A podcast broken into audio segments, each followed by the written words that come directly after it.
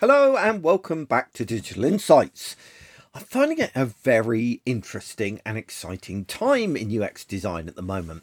It's come so far in recent years. It's gone from being often confused with user interface design to becoming a critical part of many organisational strategies. But I'm now seeing its influence extend even further. I mean, for a start, we have user experience developers now, coders who are committed to improving user experience through accessibility, performance, and user centric functionality. However, the area that excites me the most is the emergence of UX marketing as a discipline.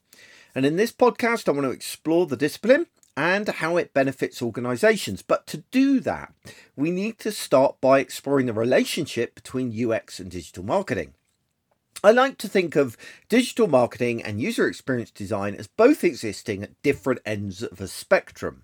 At one end is the extreme digital marketers, you know, the kind of people who practice digital marketing techniques that are deceptive, use annoying overlays, and use aggressive sales copy, anything to get that sale, to meet that short term result. Very aggressive kind of approach. At the other end of the spectrum is the idealistic user experience designer who believes that prioritizing an overwhelmingly positive experience for users will be enough to ensure business success. These are the kind of people that would give away the products and services for free and put themselves out of business if it kept the user happy.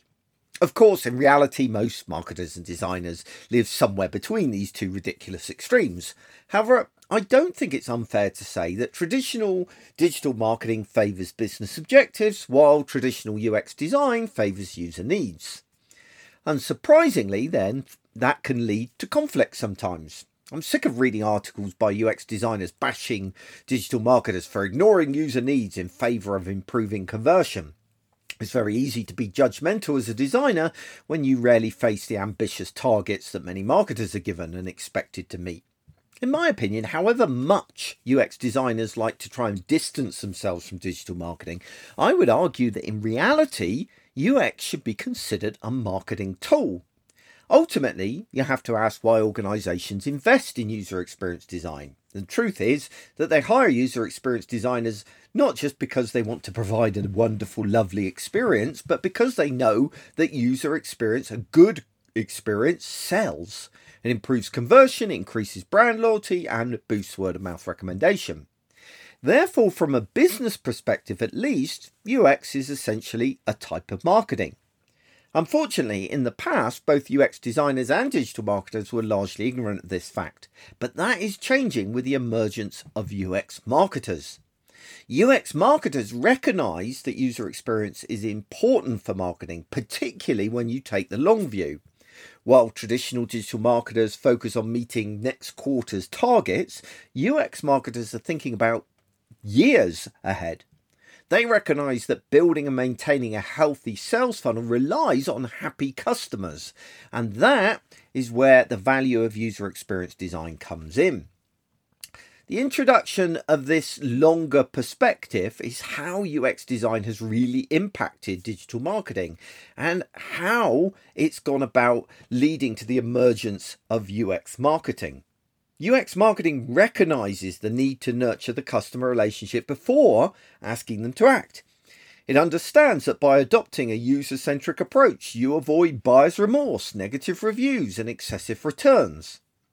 If I had to sum up what UX marketing is, I'd define it as a focus on improving long term key performance indicators through providing a better customer experience. But another way of looking at it is from the premise by which you start. Traditional digital marketers start from the premise of asking, What do I want the user to do? While a UX ma- uh, marketer starts by asking, What do users want to do? And only once they've delivered that do UX marketers ask them to take action in some way. So, how does UX marketing look different in practice? Well, maybe it's helpful if I give you some practical examples of what a UX marketer would or would not do. A UX marketer, for example, would not attempt to convert every user that arrives on the site on their very first visit. A UX marketer wouldn't rely on things like attention grabbing gimmicks like clickbait or overlays. They tend to um, avoid encouraging impulse decisions through excessive use of techniques such as scarcity or fear of missing out. They also avoid prioritizing gaining customer insights, such as gathering people's personal data, over the customer experience. They prefer to focus on the experience. They also uh, will avoid overselling or uh, over promising just in an attempt to meet their target. By contrast, a UX marketer would provide value to customers before asking them to act through techniques such as content marketing. They tend to emphasize informing the customer by answering their questions and addressing their objections, and they nurture leads over time by guiding the customer through a sales funnel. They use appropriate communication tools and actions at different stages in the sales funnel to keep the customer moving forward but they adopt a refreshing and open and honest communication strategy. In short, a UX marketer gently encourages a user through a user centric funnel at that user's own pace. They won't attempt to skip to the end like traditional digital marketing often does. Perhaps an example of UX marketing might prove beneficial. If I'm being honest, I've got a, a, blog version of this podcast. And if I'm being honest with you, those people that have gone to my blog from a search engine, um, but you know, they've Googled on, I don't know, UX marketing and they've ended up on my blog post, they've actually entered my sales funnel, the top of it anyway. You see, the post is about providing value to the person visiting the site. It's my attempt to demonstrate that I can provide value and to make an initial connection with people who read it. After seeing some of my content on my website, I'm hoping that some of those people that came via Google will subscribe to my newsletter. And that is effectively the second step in my funnel because I can now maintain and nurture a relationship via email. In email, I keep providing more value and demonstrating my knowledge and expertise. In addition, over time, I might suggest that they take a look at one of my courses or read one of my books, so deepening the relationship with them. If all goes well, one day they might have a project they want to hire me for, but in the meantime, I'm going to keep providing them with advice and demonstrating value in order to maintain the, the relationship. The emphasis is always on how I can help the reader rather than how they can help me. It's not about winning work. I guess it's a very unhurried strategy that generates a steady stream of leads for me. And I guess that's also in stark contrast to your average freelancer or agency website, which is all about them, the awards they've won, the clients they've worked with, how great they are. They're focused on you hiring them, not on providing value and nurturing any kind of relationship. And again, it's very different from traditional digital marketing. That if they had their way, the minute someone hit my website, they would immediately be bombarded with requests to hire me. So, hopefully, by now you can see the advantages of UX marketing an approach that's more customer orientated, less aggressive, and results in kind of self perpetuating long term results as customers begin to recommend you to others and return repeatedly. So, how then do you embrace this kind of approach? Well, if you're a digital marketer already, then the transition is relatively easy. The big challenge will be changing the metrics you measure because there's a couple of things you're going to need to do. First, you're going to need to start measuring over a more extended period. UX marketing will deliver results, but it's going to take time to build momentum.